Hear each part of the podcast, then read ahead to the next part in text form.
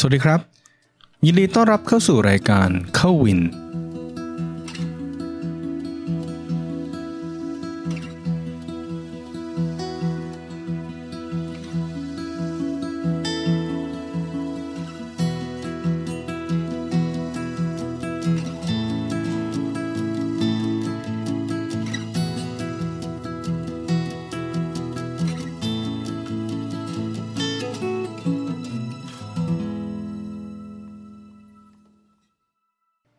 ก็มาพบกับรายการเข้าวินนะครับเอ่อเอพิโซดนี้ก็เป็นเอพิโซด Q&A อีกครั้งหนึ่งนะครับ ก็ถือว่าเป็น Q&A ที่มาติดติดกันนะครับ ก็อย่างที่บอกใน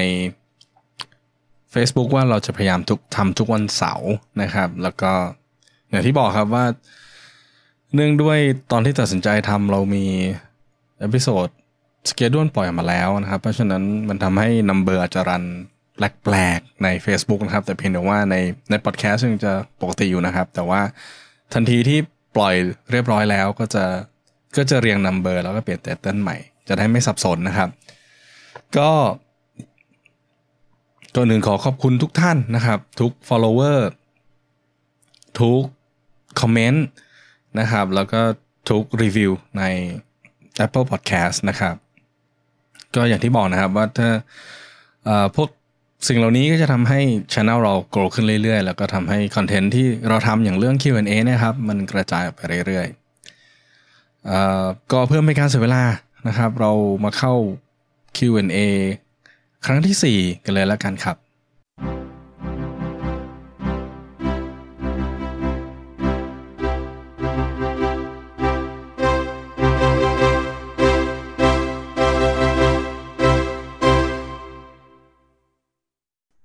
สวัสดีครับ สวัสดีครับคุณวินครับ สวัสดีครับเพื่อนๆพี่ๆทางบ้านทุกคนนะครับ สวัสดีครับ ก็วันนี้กลับมาพบกันอีกครั้งสำหรับเข้าวิน Q&A ประจำสัปดาห์ episode ที่สี่40แล้วสี่สิบนะฮะแล้วอ่าสี่สิบแล้วแล้วก็ครั้งนี้40แล้เป็นวแล้วเป็นครั้งที่สี่เป็นครั้งที่4ของ Q&A ใช่ฉะนั้นเนี่ยเราก็เอ่อเอาเลข4ไปซื้อหวยได้นะ44 40อะไรอย่างเงี้ยนะสี่ศูนย์สี่อะไรอย่างเงี้ยนะครับอ่าโอเค คนถามนี่ บอกเลย episode นี้คนถามแต่ละคนนี่เด็ดเด็ดๆทั้งนั้นนะครับ เด็ดเด็ดเด็ดทั้งนั้น แล้วเราก็มีสี่คำถามเหมือนเดิมนะฮะ ใช่ไหมครัฮะบโอ้เลขเอาสี่มันมาแรงจริง ธรรมดานะครัฮะโอเค เรามาเริ่มกันเลยดีกว่าครับคุณวิน โอเคครับคำถามแรกนะครับ จากนายสมิงจับลิงมาตีตูดนะครับผมก็ไม่รู้เหมือนกันว่า Facebook นี้ผ่านมาได้ยังไงนะครับเขาถามหมอแป๊บมาว่า บาดเจ็บเรื้อรังเป็นจุดไปมา ไม่หายสักทีเพราะอะไรครับอะตอบโอเคณสมิคงรับเลผยมนะครับ เอ่อคุณสมิงจับลิงมาตีตูดนะฮะ โอเคใช่ครับก็แล้วได้ขอทำสมาธิก่อนเบาได้เบาโยม โอเค ก็เอ่อบาดเจ็บเรื้อรังนะครับ เปลี่ยนที่ไปเปลี่ยนที่มา ก็เป็นสิ่งเป็นอาการหนึ่งที่ผมเจอค่อนข้างบ่อย นะครับ ทั้งคนมาถาม แล้วก็ทั้งตอนที่ตรวจที่วันนี้คลินิกด้วยนะครับ จริงๆแล้วเวลาเราบาดเจ็บมันก็มักจะเริ่มจากส่วนใดส่วนหนึ่งอยู่แล้วเพียงแต่ว่าในด้วยนิสัยของนักวิ่งครับ ถ้าเจ็บแบบที่ไม่ได้รุนแรงมากจนวิ่งไม่ไหว ก็มักจะวิ่งแบบวิ่งวิ่งฝืนวิ่งต่อนะครับนั้นเนี่ยมันก็จะเกิดเหตุการณ์ที่ เราพอบาดเจ็บที่จุดหนึ่งนะครับ เราพยายามรักษาจุดนี้ แต่เราก็วิ่งต่อไปด้วย ฉะนั้นเนี่ยเราก็จะไปใช้กล้ามเนื้อหรือโครงสร้างที่มันใกล้เคียงกันอีกส่วนหนึ่งในการที่จะเราเรียกว่า compensate หรือว่าใช้ทดแทนนะครับเอ่ออย่างเช่น ง่ายที่สุดเลย สมมุติผมยกตัวอย่างเท้าพองสมมติเท้าพองที่นิ้วนิ้วโป้ง เราก็จะพยายามไปลงนิ้วก้อย ถูกไหมฮะให้นิ้วโป้งมันไม่สี ในกรณีเดียวกันพอ พอพองนิ้วก้อยก็จะมาลงนิ้วโป้งฉะนั้นแทนที่กลายเป็นว่าจะพองเอ่อหรือจะเจ็บอยู่ที่เดียว มันก็จะเหมือนมีอาการบาดเจ็บในส่วนอื่นเนี่ย ค่อยๆสะสมขึ้นมาด้วยนะครับเอ่อพอแล้วพอไอ้จุดแรกเนี่ย มันดีขึ้น เราก็จะรู้สึกว่าเฮ้ย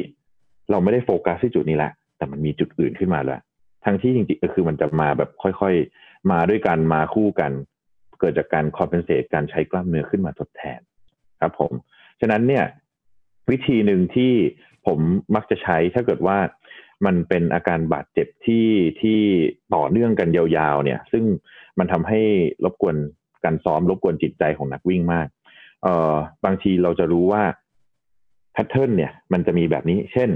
สมมุติว่าเอ่อเจ็บ เอาเป็นว่า เจ็บน่องแล้วกันนะครับ ก็จะใช้พยายามใช้น่องเนี่ย น้อยลง ก็จะไปโหลดที่เข่าแทนในระดับหนึ่งนั้นบางทีการรักษาเนี่ยอาจจะทำควบคู่กันไปเลย คือทั้งเสริมที่น่องและไปเสริมกล้ามเนื้อรอบๆเข่า เพื่อที่จะช่วยป้องกันเอาไว้ ก่อนไม่ให้มันบาดเจ็บซ้ำไปซ้ำมาครับผม อีกอันหนึ่งที่เราเจอได้ค่อนข้างบ่อยคือ เจ็บขวา แล้วก็ไปเจ็บซ้าย คือถ้าเกิดว่าใครที่เอ่อมีพวกเอ่ออุปกรณ์วัดที่เอ่อละเอียดนิดนึงนะครับ เราจะสามารถวัดการลงเท้าซ้ายขวาได้ ความสมดุลนะครับ เราจะเห็นเลยว่าบางทีเวลาที่เราวิ่งปกติอย่างสมมติอ่ายกตัวอย่างง่ายๆ คือห้าสิบห้าสิบอยู่ขวาห้าสิบซ้ายห้าสิบเปอร์เซ็นตนะครับ พอมีอาการบาดเจ็บด้านขวาปุ๊บไอ้ขวานี่มันจะน้อยลงแล้ว เราจะพยายามหลีกเลี่ยง เราจะพยายามลงคือคือไปลงน้ำหนักขาซ้ายมากขึ้นแทน พอลงน้ำหนักขาซ้ายมากขึ้นแทน มันก็จะเกิดความไม่สมดุลนะครับ อันเนี้ยพออาการบาดเจ็บขาขวาหาย แต่ไอความไม่สมดุลเนี้ยบางทีมันต่อเนื่องไปแล้ว คือเราชินกับมันแล้ว เราคุ้นกับมันแล้ว ด้านซ้ายเนี่ยก็จะมีอาการบาดเจ็บขึ้นมาได้ง่ายกว่าเดิมอีกนะครับ เพราะมันลงน้ำหนักมากกว่า ประมาณนั้นฮะ น่าจะช่วยตอบคำถามได้ในระดับหนึ่งส่วนโค้ชมีอะไรที่จะครับครับครับในในฐานะ coaching สิ่งหนึ่งที่ที่อาจจะเป็นของหากินที่แบบว่า ถ้าได้ฟัง episode ผมก็จะแบบพูดเรื่องนี้เยอะมากก็คือทำ training log training log อืมในนั้นหนึ่งในนั้นก็คือทำ injury log แปลว่าอะไรครับ แปลว่านักกีฬาผมทุกคนเนี่ยจะต้องใส่ pain scale ตำแหน่งอืมเพราะว่าครับอย่างที่อย่างที่บอกครับว่า แล้วมันไม่ใช่เป็นแค่แบบนักวิ่งนะ เป็นนักกีฬาทุกคนเลย ส่วนใหญ่จะได้ยินคำว่า train to play เอ่อ train to play ก็คือ ซ้อม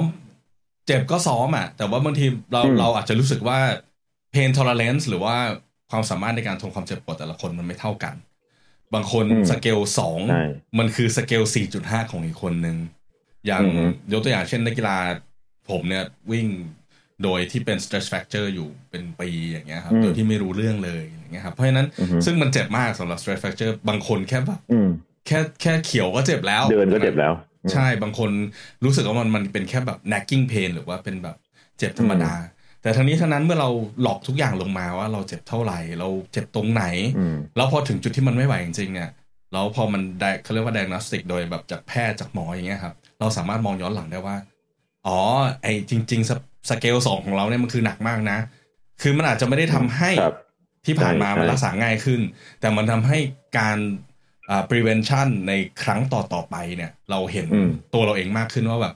ถ้าคุณใช่เขียนสามยกยกตัวอย่างเช่น ผมมีนักกีฬามาสองสามท่านที่ ถ้าเขียนสามปุ๊บผมต้องเปลี่ยนโปรแกรมเพอรู้แล้วต้องระวังแล้ว ใช่เพราะสามของเขาคือแบบ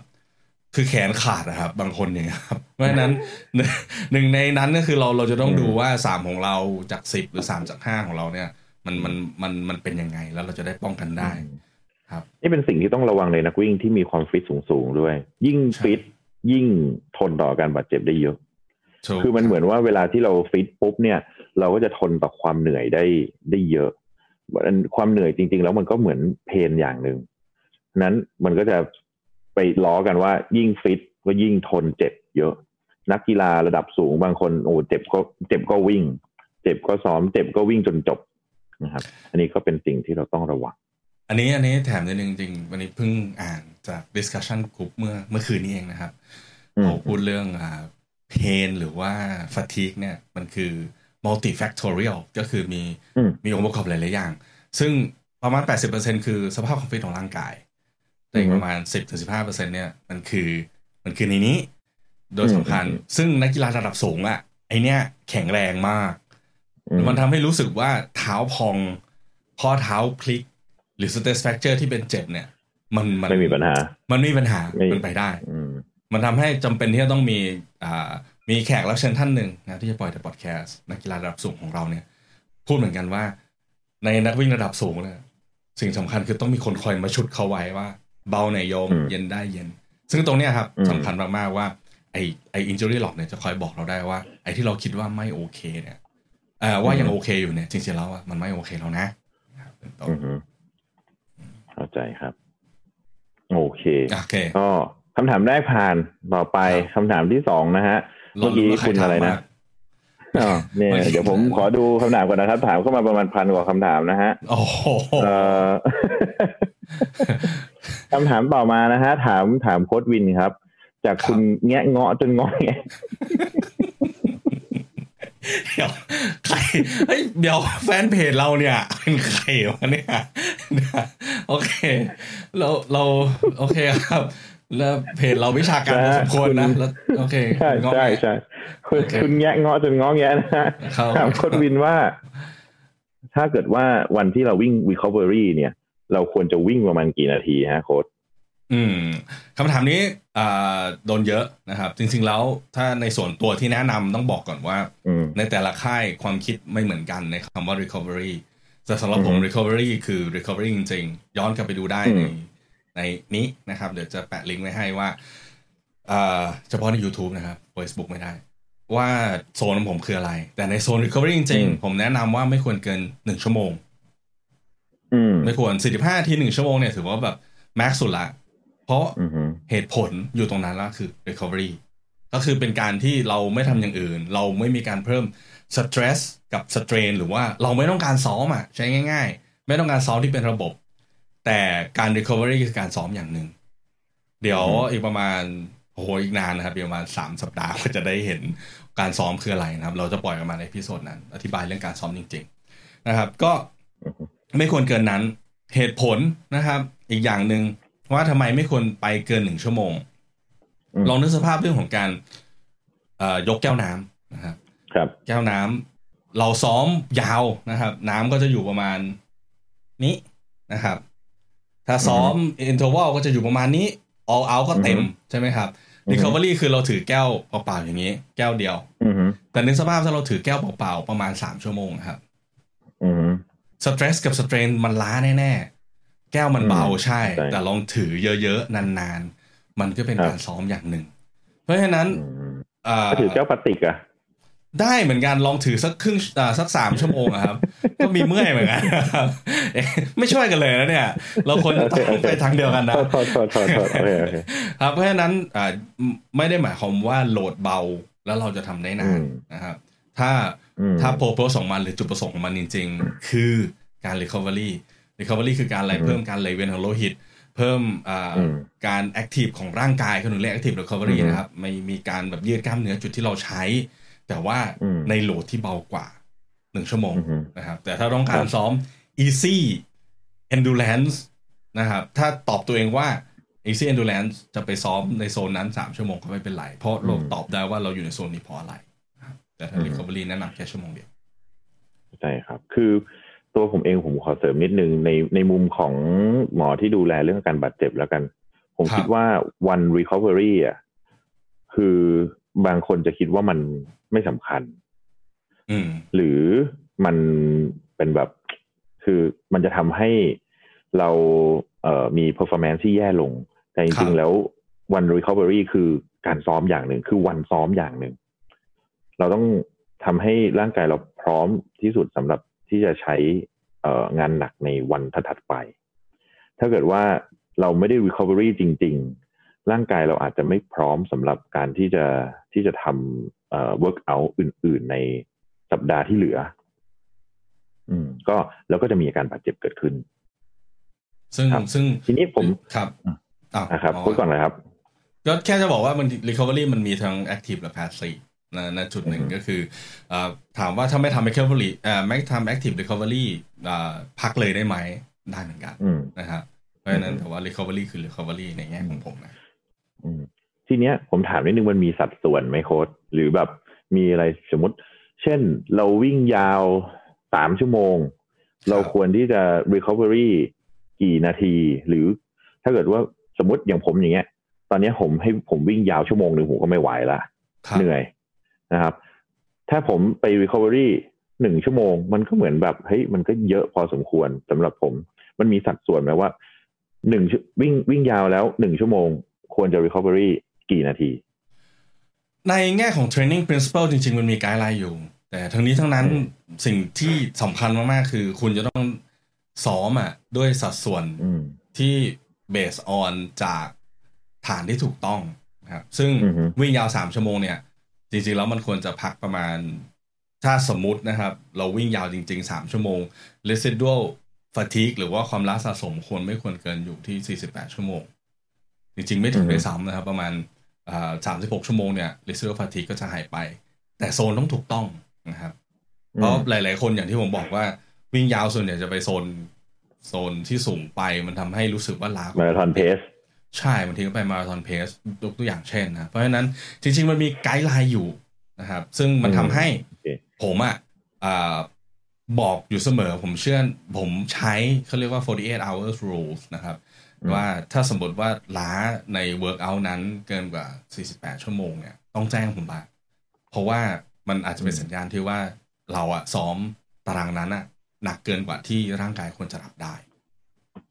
อืม มันทำให้เราสามารถที่จะรับได้ครับส่วนส่วนวิ่งกี่นาทีเนี่ยคือมันมันมีความซับซ้อนมากกว่านั้นใช่ไหมใช่ครับ ใช่ครับ ใช่ครับโอเคอยากอยากได้ไกด์ไลน์ที่แน่นอนมาเข้าตารางครับ แล้วมีแน่ๆครับ ขายของขายของขายของครับพาเซลช่วงนี้ โอเคฮะ ก็ผมว่าคำถามนี้เราก็โอเคนะคุณขอบคุณคุณแง้งง้อจนง้อแงะด้วยนะฮะ ครับ โอเคโอเคคำถามถัดไปฮะคำถามถัดไปรู้สึกว่าแฟนเพจเราน่าคนนี้น่าจะน่าจะดู Netflix แล้วก็ดูพวกซีรีส์เกาหลีเยอะนะครับคำถามจากเจ้าหญิงผัดเผ็ดกับนายเห็บหมัดนะครับ โอเค ผมเริ่มสงสัยว่าเราเขียนเพจให้ใครนะครับ ถามมาว่า เป็นรองช้ำช็อกเวฟดีไหม อืม โอเคได้ครับ ก็ขอบคุณคำถามจากเจ้าหญิงผัดเผ็ดกับนายเห็บหมัดด้วยนะฮะใช่ครับ เล่นอะไรกันวะนั่นครับได้อยู่ได้อยู่ครับ โอเคนะครับ ก็สำหรับคำถามนี้เป็น รองช้ำช็อกเวฟดีไหมนะครับ ก็เป็นคำถามที่เอ่อก็คืออาการรองช้ำพูดอย่างนี้ดีกว่า อาการรองช้ำเป็นอาการที่เจอค่อนข้างเยอะในนักวิ่งนะครับ อาการรองช้ำคืออาการเจ็บที่บริเวณส้นเท้านะครับเอ่อก็ส่วนใหญ่จะเป็นส้นเท้าด้านในนิดนึงนะครับ เกิดจากการที่พังผืดใต้ฝ่าเท้าอักเสบนะครับ แต่ในบางคนเนี่ย ไม่ได้เจ็บเฉพาะตรงบริเวณส้นเท้า อาจจะเจ็บตรงบริเวณพังผืดที่มันเอ่ออยู่ตรงฝ่าเท้าด้วยเลยก็ได้นะครับนั้นเนี่ยถามว่า shockwave เป็นยังไงสำหรับรองช้ำต้องบอกก่อนว่า shockwave เนี่ยเป็นการรักษาที่มีงานวิจัยค่อนข้างเยอะ ว่าสามารถช่วยรักษารองช้ำได้อย่างมีประสิทธิภาพนะครับ shockwave คืออะไร shockwave คือเอ่อมันอธิบายง่ายๆ คือมันเหมือนคลื่นกระแทกนะครับ ซึ่ง เป็นการเอ่อจะไอ shockwave เนี่ย จะได้ผลการรักษาค่อนข้างดี กับการบาดเจ็บที่อยู่ที่บริเวณส่วนรอยต่อระหว่างกระดูกกับเส้นเอ็นนะครับ ซึ่งโดยปกติแล้วเนี่ย ไอส่วนเนี้ยรักษายากมากๆนะครับ พอมี shockwave ขึ้นมาเนี่ย แล้วเราใช้ shockwave ในการรักษามันกลับได้เอ้ยได้ผลดีกว่า พวกการทำกายภาพอย่างอื่นแบบอื่น ๆนะครับ แบบมีนัยสำคัญ เอ่อถามว่า เราสามารถที่จะใช้การกายภาพอย่างอื่น หรือว่าการรักษาแบบอื่นด้วยได้ไหม ได้แน่นอน มันขึ้นอยู่กับว่าการความรุนแรงนะครับ อาการของคนไข้รายนั้นๆ เนี่ย เป็นมากน้อยขนาดไหนส่วนหนึ่งที่ผมตัวผมเองเนี่ย ถึงแม้ shockwave จะมีรายงานว่าได้ผลดี แต่ตัวผมเองไม่ได้เลือก shockwave เป็นอย่างแรกตลอดเวลานะครับ เพราะว่าการทำ shockwave เนี่ย ระหว่างที่ทำมันค่อนข้างเจ็บนะครับ ซึ่งมันต้องเจ็บด้วย ถ้าไม่ได้เจ็บมันไม่ได้ผลนะครับเอ่อฉะนั้นเนี่ย มันเป็นการกระแทกตรงจุดอะส้นกดกดที่ถึงส้นเท้าอะ เวลาที่เราตื่นนอนมาเราเดินลงไปมันก็เจ็บแล้วถูกไหมแต่อันเนี้ยเอาขึ้นกระแทกอะส้นเท้า โอเคเราเอาเราเอาเครื่องมืออะ เหมือนส่งแรงกระแทกเข้าไปตึกตึกตึกตึกตึกตึกตึกอยู่บริเวณเนี้ยเพื่อให้มันเกิดการอักเสบแล้วกระตุ้นการซ่อมแซมนะครับเอ่อนี่คือการอธิบายง่าย ๆ นะเอ่อฉะนั้นเนี่ย ระหว่างทำมาเจ็บแน่นอนนะฮะแล้วเอ่อเจ็บเนี่ยจะประมาณสักถ้าเพนสกอร์นะครับ หรือว่าระดับความเจ็บเนี่ยเอ่อ โดยทั่วไปผมจะบอกกับคนไข้ที่กำลังจะเริ่มทำว่าเฮ้ยเจ็บอยู่ประมาณสักเจ็ดเต็มสิบนะอู้หกเจ็ดแปดเต็มสิบอะประมาณเนี้ยคือเจ็บอะต้องเจ็บ ถ้าไม่เจ็บคือไม่ค่อยได้ผลนะฮะฉะนั้นเนี่ยเนื่องจากว่ามันเป็นการรักษาที่เจ็บ ถ้าอาการไม่ได้หนักมาก เช่น สมมุติคนไข้มาบอกวิ่งได้ ปวดตอนเฉพาะตอนเช้าที่ปวดเยอะๆ ปวดอยู่ประมาณสักสามนาที เอ่อพอหลังจากนั้นระหว่างวันไม่เจ็บเลย นะฮะตอนวิ่งไม่เจ็บหลังวิ่งนั่งนานๆ หรือตื่นนอนขึ้นมาอีกทีอีกวันหนึ่งค่อยเจ็บ เอ่อเพนสกอร์ระหว่างวันอยู่ที่ประมาณสักหนึ่งสองเป็นผมผมก็ไม่ช็อกเวฟนั้นเนี่ยมันมีอีกหลายวิธีตั้งแต่บริหารนะครับครับเอ่อรองช้ำเนี่ย มันสัมพันธ์กับความแข็งแรงของกล้ามเนื้อน่อง ความยืดหยุ่นของกล้ามเนื้อน่องเอ่อแล้วก็ตัวเอ่อพังผืดใต้ฝ่าเท้าเองนะครับอืมฉะนั้นเนี่ย ถ้าเราเสริมความแข็งแรงของกล้ามเนื้อน่องได้เอ่อเราสามารถทำให้ตัวพังผืดใต้ฝ่าเท้ายืดหยุ่นน่องยืดหยุ่นนะครับ เราพบว่ามันก็จะทำให้อาการของเออรองช้ำเนี่ยมันดีขึ้นได้ โดยที่จริง ๆ แล้วอาจจะยังไม่ต้องมีการรักษาอื่น ๆเลยนะครับสำหรับคนที่มีความรุนแรงขึ้นมาหน่อย ก็เลือกเลือกดูว่ามีความจำเป็นความอะไรอย่างเอ่อความรีบเร่งด่วนและความจำเป็นอย่างไรนะครับ มีข้อจำกัดอะไรบ้าง อย่าง ถ้าเอาง่าย ๆที่สุดก็ผมอาจจะเพิ่มการทำกายภาพเข้าไปนะครับ การทำกายภาพด้วยอัลตราซาวหรือว่าการทำกายภาพด้วยเลเซอร์นะครับ ตรงนี้เนี่ยก็จะช่วยลดอาการอักเสบได้ ถามว่าถ้าออกกำลังอย่างเดียว หายไหมหายแต่ช้าหน่อยนะครับ บางคนรีบขึ้นมาหน่อย ก็ใส่พวกนี้เข้าไป บางคนรีบขึ้นมาอีกผมอาจจะให้อะกินยานะครับ เอ่อช็อคเวฟ เป็นแค่ออปชันหนึ่งเท่านั้น ในกรณีที่เราพิจารณาจากปัจจัยหลาย ๆ อย่างแล้ว เราพบว่าเฮ้ยน่าจะมีประโยชน์ในการที่จะช่วย ประมาณนั้นฮะอ๋อถ้าทำกายภาพไม่ได้ทำด้วยนักกายภาพอะครับทำกายภาพก็ทำด้วยนักกายภาพด้วยครับก็คนตีนอันนี้คนตีนอันนี้คนตีนก็นายบอกว่าทำกายภาพด้วยอันอันตราซาวด์ไง เอาด้วยกันแล้วอ่าโอเคครับครับผม ก็มันมีคอรับอปชันใช่ไหมถ้าเอาแปลมีสรุป option ง่ายๆใช่มี option นี่อืมไม่ใช่ดีที่สุด หมายความว่ามันอาจจะเป็นออือมปชันที่ดีที่สุด แต่มันก็มีทางถูกเลือกต้องที่ดีที่สุดด้วยเหมือนอื่น ๆ เช่นกันให้เลือก อยู่ที่ว่าถูกต้องเราต้องการถูกต้องที่จะเอ่อจำเป็นแค่ไหนเร่งรีบแค่ไหน ถูกต้องก็ถูกต้องครับโรโรคหนึ่งโรค ผมมักจะพูดอย่างนี้ฮะ โรคหนึ่งโรคไม่ได้มีวิวิธีรักษาวิธีเดียว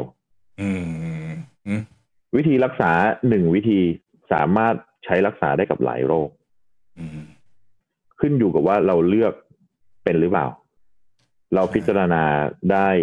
รอบด้านแล้วหรือยังจากปัจจัยทั้งหมดที่นักวิ่งท่านนั้นๆมี ก็อืมเหมือนเนี่ย ผมก็ใช้อยู่นะครับว่าคนคนเดียวไม่ได้หมายความว่าจะต้องมีเนื้อคู่คนเดียว เช่นกันนะครับ อันนี้เป็นหลักการเดียวกันนะครับ แต่ว่าผมมีรายจล้อริยงจังอยู่คุณโอเคโอเคผมจริงจังอยู่นี่ถ้าถ้าเทียบกับเอ่อชื่อของคนที่ถามคำถามเข้ามากับคำตอบของผมนี่จริงจังเหมือนคนละเพจเลยนะธรรมดาก็หวังว่าเจ้าเจ้าหญิงผัดเผ็ดกับนายเห็บหมัดนะครับ จะจะได้คำตอบนะครับ ว่าว่าต้องช็อปเบรกใหม่นะครับครับผม ก็ออกตัววันไหนนะเออกตัววันไหนออกตัววันไหน ออกออกอ๋อออกตัวแล้วฮะเอาขายตรงอีกแล้วใช่ไหม ใครอตรองกแล้วตรวจครับวันวันพุธกับเสาร์ครับ พุธกับเสาร์นะครับ ถ้าอยากรู้ว่าช็อปเวครัฟบจำเป็นไหมพุธกับเสาร์นะครับ นัดได้เลยนะครับแต่นัดยากอย่างที่ผมบอกตลอดครับ นัดยากนิดหนึ่งครับ อ่า คนไข้เยอะ ลาบ่อยครับ เช่น วันนี้ที่เราอัดกันเนี่ย ก็คือ วันนี้ที่เราอัดกันก็คือเป็นวันพุธวันนี้ลาครับ โอเคนะฮะเออเราไปเราไปคำถามถัดไปดีกว่าฮะคำถามครับถัดผมไปนะครับ เออเดี๋ยวผมขอดูก่อนว่าผมอยากรู้ว่าถามหน่อยผมรุ้นอย่างเดียวว่าใครถามผมอยากรู้มากเลยคำถามที่ต้องพอรู้ครับนะฮะเอ่ออันนี้เป็นน้องมิ้นฮะน้องมิ้นนะครับ น้องมินน้องมิ้นสวยเผ็ดจัดว่าเด็ดเปรี้ยวเข็ดฟันนะฮะ จริงๆอะผมเริ่มสงสัยแล้วว่า ว่าแฟนเพจเราเนี่ย เป็นทาร์เก็ตกลุ่มไหนนะโอเคนะฮะถามก็ว่าถามโค้ชวินมาฮะ ว่าเราควรที่จะ test บ่อยแค่ไหน อืม อืม อืมคือผมคิดว่าน้องมิ้นเนี่ยน่าจะน่าจะเป็นคนที่ซ้อมจริงจังในระดับหนึ่งนะครับอืมเอ่อฉะนั้นมีการ test ด้วย อ่า เรา test เพื่ออะไร อ่าเอาขอขอผมถามผมถามเพิ่มเติมก่อนแล้วกันโค้ชเรา test เพื่ออะไรอ่าโอเคเอ่อก็ดูว่าจะได้เลื่อนชั้นไหมนะฮะส่วนใหญ่ก็ต้องสอบอืมกลางภาคกับปลายภาค เยี่ยมมากถ้าเกรดถึงโอเคเกรดถึงถึงจะผ่าน โอเคล้อเล่นเทสเนี่ย สิ่งหนึ่งก็คือผมก็เรียกว่าเหมือนเซต performance bar หรือว่าง่าย ๆ ให้รู้ว่าเอ่อภาษาไทยที่ไม่รู้ว่าเป็นภาษาไทยหรือเปล่านะครับ ก็คือฐานการอืมซ้อม อยู่ตรงไหนอืมซึ่งฐานการซ้อมเนี่ยสิ่งหนึ่งที่ช่วยก็คือการแบ่งโซนซ้อมให้ถูกต้องอืมนะครับเอ่อแล้วไปอยู่ในช่วงที่สะท้อนความเป็นจริงที่สุด อืม อืม อ่า อย่างผมเนี่ยครับ แต่ก่อนฐานผมอยู่ 10k เพสสี่ครึ่งนะครับ สภาพสมัยไหนปัจวะจุบันสภาพใช่สมัยเห็นไหมคำถามเดียวกัน สภาพปัจจุบันนี้ ถ้าผมไปวิ่งยาว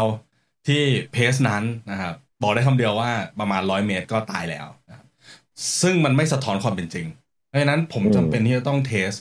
เพื่อสะท้อนสภาพความฟิตณ ปัจจุบันที่กำลังซ้อมอยู่ นั่นคือเหตุผลของการอืมซ้อมอย่างหนึ่ง แล้วทำให้เราสามารถอืมวางแผนในการแข่งขันได้ด้วยว่า เราน่าจะ สามารถที่จะภาษาไทยภาษาอังกฤษทับเลยนะ execute plan ยังไงได้ จากฐานของตัวเองนะครับ เพราะว่าสามารถซ้อม สามารถซ้อมให้ตรงเป้าหมาย แล้วก็สามารถแข่งได้ได้อย่างไรวางแผนแข่งได้อย่างอย่างเซฟนะครับ อย่างอย่างปลอดภัยอืมอืมอันนี้คือเหตุผลของการผเทมสอันนี้ผมเจอค่อนข้างบ่อย คือสมมุติ เอ่อยกตัวอย่างแล้วกันนะฮะ อยากจะซ้อมมาราธอนให้ได้เพให้ได้สับสับสี่ฉะนั้นครับเป้าหมายอยู่ที่เพสห้าจุดสี่ศูนย์ครับถูกไหมฮะก็ เทสตอนแรกคือไม่รู้เพสอะไรละแต่ว่าเอาห้าจุดสี่ศูนย์เนี่ย เป็นเบสตลอดเลย ว่าเวลาจะซ้อม อืม จะซ้อมมาราธอนเอ่อจะซ้อมยาววันไหนเนี่ย วิ่งห้าจุดสี่ศูนย์อืมเนี่ยเจอบ่อยมากนะฮะ ถามโค้ดว่าเราเราตั้งแบบเนี้ย ถูกหรือผิด ผิดแน่นอนอะผิดยังไง มันเอ่อเอ่อ มันไม่มีแอบสูตถูกหรือแอบสูตผิดใช้คำนี้แล้วกันอืมอืมมันมันไม่ได้แบบนั้นนะโอเคสำหรับผมในในแง่ ในแง่โคชชิ่งเนี่ยทำอย่างนั้นได้ไหม ต้องบอกว่าทำได้นะอืมอ่า แต่ก็มันก็จะเหมือนที่ผมไปไปออกรายการ Dark Side Runner นะก็แบบว่า ท้ายสุดอืมก็จะเป็นว่าอ่อนแอก็แพ้ไปนะครับ ก็คือหมายความว่าถ้าคุณทนได้ก็ดี ก็ก็ก็จะอืมทำได้ตามเป้าหมายแต่ว่าท้ายที่สุดก็ถ้าทนไม่ได้ก็เจ็บไปนะครับ ซึ่งอืมทำได้ไหมทำได้ถ้าเอาง่ายๆนะถ้าถ้าจะใช้หนทางนี้นะ ผมก็แค่บอกว่าทำเป็นเซตแล้วค่อย ๆทำไปแล้วท้ายที่สุดก็จะวิ่งมาราธอนได้วิธีนั้นเหมือนกัน แต่อืมในการซ้อมเนี่ย เราต้องการซ้อมให้น้อยที่สุดเพื่อให้ได้ผลดีที่สุดอืมวิธีนั้นครับอาจจะใช้เวลานานขึ้นกว่าจะได้ sub four อืมนะครับอืมเพราะว่าร่างกายต้องการการ recovery เยอะมาก เพราะมันแปลว่าอะไรอืม แปลว่าคุณแบ่งสนามแข่งย่อยๆ ทุกอาทิตย์อะอืมเพราะอย่าลืมว่าเรากำลังจะแข่งสี่ชั่วโมงด้วย pace นั้น แล้วเราก็อือฮึคิดง่าย ๆ เลยงั้น ผมแบ่งวันนี้อาทิตย์นี้วิ่งชั่วโมงหนึ่งอาทิตย์หน้าวิ่งเพสนี้ชั่วโมงสิบหรือว่าครึ่งชั่วโมงสามเซตเราก็จะอยู่เพสนี้ไปเรื่อยๆ แปลว่าร่างกายเราจะช้ำในเพสแข่งทุกๆสัปดาห์ เพราะฉะนั้นถ้าเรา recovery ทันก็ดีไป recovery ไม่ทันก็ก็ต้องมาวันพุธกับเสาร์นะฮะครับนะครับ เพราะฉะนั้น นั่นก็คือทำได้ แต่ใช้เวลานานแล้วเสี่ยงอืมแต่อย่างที่ผมบอกว่ามาราธอน pace ไม่ใช่เป็น pace ที่จะต้องวิ่งทุกสัปดาห์อืมจะวิ่งแค่ช่วงเดียวของตาราง ก็คือช่วง race specific และอืมช่วงแข่ง ก่อนหน้านั้นอืมแอโรบิกจะน้อยกว่ามาราธอน pace เราจะวิ่งช้ากว่านั้น เพื่อเพื่อเพื่อเหมือนสร้างฐานนะครับ เป็น step ค่อยๆไป ถ้าอยากรู้รายละเอียดในเรื่องของของ pace การซ้อมเนี่ย มา train กับผมครับอืม ขายขายตรงอยู่แล้วครับมาเตียงแล้วผมอะเพราะฉะนั้ตินดต่อก็ติดต่อได้ทางไหนฮะติดต่อได้ทางไหนฮะติดต่อได้ที่อ่าลูกขนุน running by กระเท่งหรือว่า learn and run นะครับได้หลังใบทั้งนั้นเลยก็ก็ก็ถ้าตอบเอ๊ะถามกลับมาที่ไม่ผิดกลับมาที่คำถามของเรา ครับ อืมกลับมาทับไม่ใช่คำถามของเราคำถามของน้องมิ้นน้องมิ้นนะฮะนะครับสวยเผ็ดนะอ่าฮะน้องมิ้นสวยเผ็ดแต่ว่าเด็ดเปรี้ยวเข็ดฟันนะฮะนะครับโอเค แล้วเราควรเทสบ่อยแค่ไหน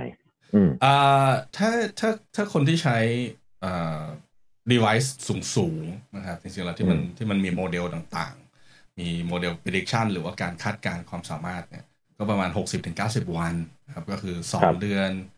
ถึง 3 เดือนนะครับ ควรจะเทสสักครั้งหนึ่งอืมเป็นมากที่สุดหมายความว่านะ maximum time นะ maximum คืออมถ้า 90 วันเนี่ย เรายังไม่ได้ test ควรจะ test สักครั้งหนึ่ง นั่นก็คือนานที่สุดโอเคที่ไม่มีการ test ได้ แต่ในตัวผมเอง ตัวผมเองนะครับ ถ้าผมแนะนำอืมทุกครั้งที่เปลี่ยนเปลี่ยนโหมด เปลี่ยนโหมดในการซ้อมไอ้อย่างเงี้ยอืมเพิ่งออกจากโควิดมาควร test ละอันนี้ผมผมก็จะพูดอืมถ้าย้อนกลับไปอืมฟังก็จะบอกว่าที่ Q&A รอบที่แล้วก็คือ ให้ซ้อมให้ร่างกายมันชินกับการซ้อมแล้ว test ซะทุกครั้งที่มีการเปลี่ยนแปลงของชีวิตนะครับ ต้อง test นั่นคือหนึ่งสองเปลี่ยน season season ผมก็แนะนำให้ test นะ อย่างเช่นจากหน้าหนาวไปหน้าร้อนก็ไม่รู้เมืองไทยอืมมีไหมนะครับ หรือว่าฝนไม่มีไปหนาวร้อนตลอด ก็ร้อนตลอดนะครับเพราะฉะนั้นก็ก็ควรจะต้องเปลี่ยน แล้วก็อ่าบล็อกการซ้อมก็เช่นกัน ก็จะคล้าย ๆ กับช่วงเปลี่ยนเปลี่ยนเปลี่ยน phase ของการซ้อม เพราะว่าเราจะได้ดูว่าเหตุผลสำคัญเลย เวลาผมถามนักกีฬาที่มาปรึกษาผมเนี่ยคือ เนี่ยซ้อมอย่างนี้มา โอเคไหมผมก็จะถามกลับว่าอืมเราเทสก่อนซ้อมแบบนี้ แล้วได้เทสหลังซ้อมแบบนี้ไหมเพราะก่อนที่จะมาถามอะ ถ้ามีการเทสก่อนแล้วเทสหลัง คุณจะเอาหลังเป็นลบบวกอ่าลบก่อนได้เลยแล้วรู้ว่ามีการพัฒนาไหม นั่นเป็นสิ่งที่นักกีฬาส่วนใหญ่ลืมก็คือการ test อืมเพื่อจะดูก่อน performance หลังของการก่อนหลัง แล้วมันจะตอบอืมได้ว่าไอ้ที่เราวางมาตลอดสี่หรือหกสัปดาห์อย่างเงี้ย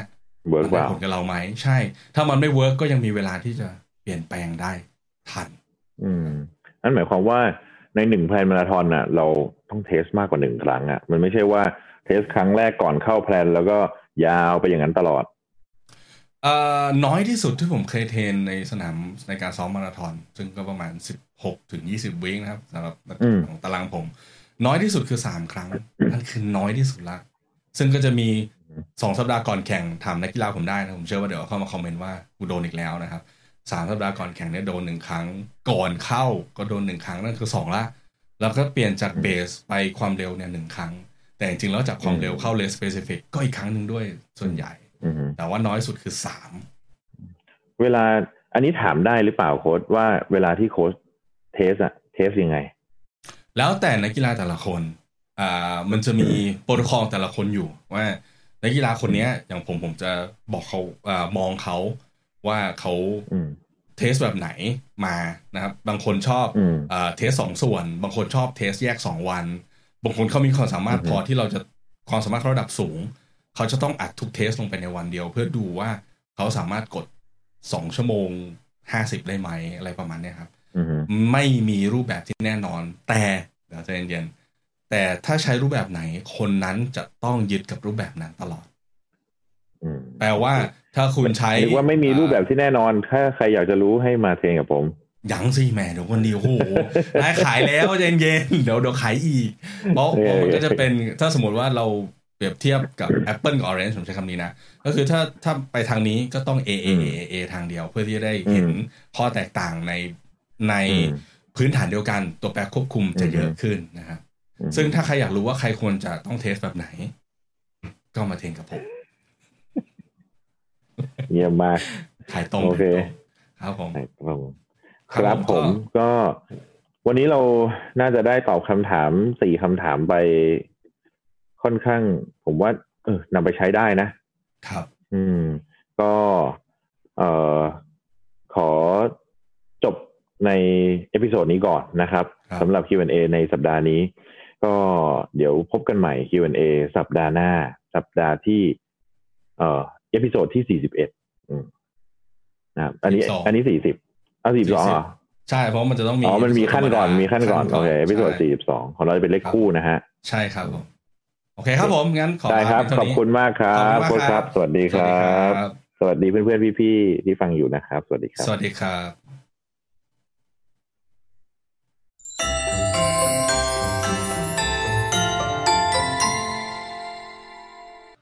ครับก็จบไปกับ Q&A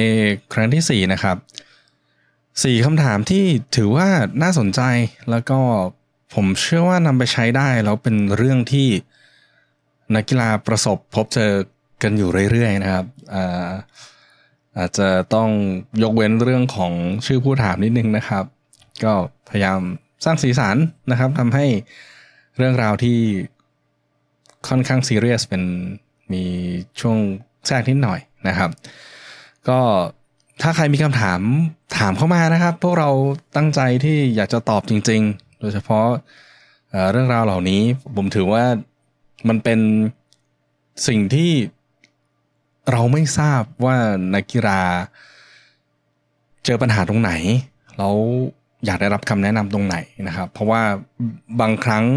นักกีฬาแต่ละคนก็เจอสภาพแวดล้อมที่ไม่เหมือนกันนะครับ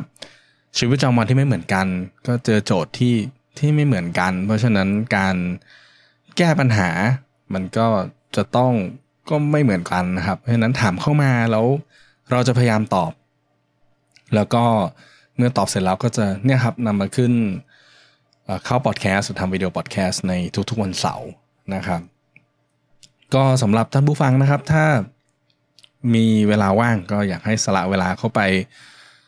รีวิว ใน Apple Podcast นะครับ กด following ใน Spotify นะครับ subscribe ใน YouTube แล้วก็ like page แชร์ page หน่อยละกันนะครับ ถ้าเชื่อว่าคอนเทนต์ที่เราทำมันมีประโยชน์กับคนอื่น กับตัวเรากับตัวท่านผู้ฟัง แชร์ให้คนอื่นได้รู้ด้วย เพราะว่าผมเชื่อว่าบางครั้งการกระจายออกของความรู้มันทำให้วงการกีฬาของเราแข็งแกร่งขึ้นทีละเล็กทีละน้อยนะครับ แล้วส่วนใครมีคำถามสามารถถามได้ในทุกช่องทางนะครับ ไม่ว่าจะเป็น Facebook YouTube ปอดอีเมลนะครับ podcast at lkrbkt.com นะครับ หรือว่าถ้าอยากรู้ว่า ติดต่อที่ไหนได้บ้างก็ streamer streamerlinks com slash lkrbkt นะครับ ก็จะขึ้นลิสต์ทั้งหมดเลยครับ ว่าติดต่อพวกเราได้ที่ไหนบ้างนะครับ แล้วพวกเราจะติดต่อกลับไปอย่างเร็วที่สุดให้คำตอบให้ได้เร็วที่สุดนะครับ ก็เช่นเคยนะครับ ถ้ามีปัญหาในการในการกีฬาถามมาแล้วเราจะแคะแงะแล้วแกะมันออกมา เราพบกันใหม่ในเอพิโซดหน้าครับ สวัสดีครับ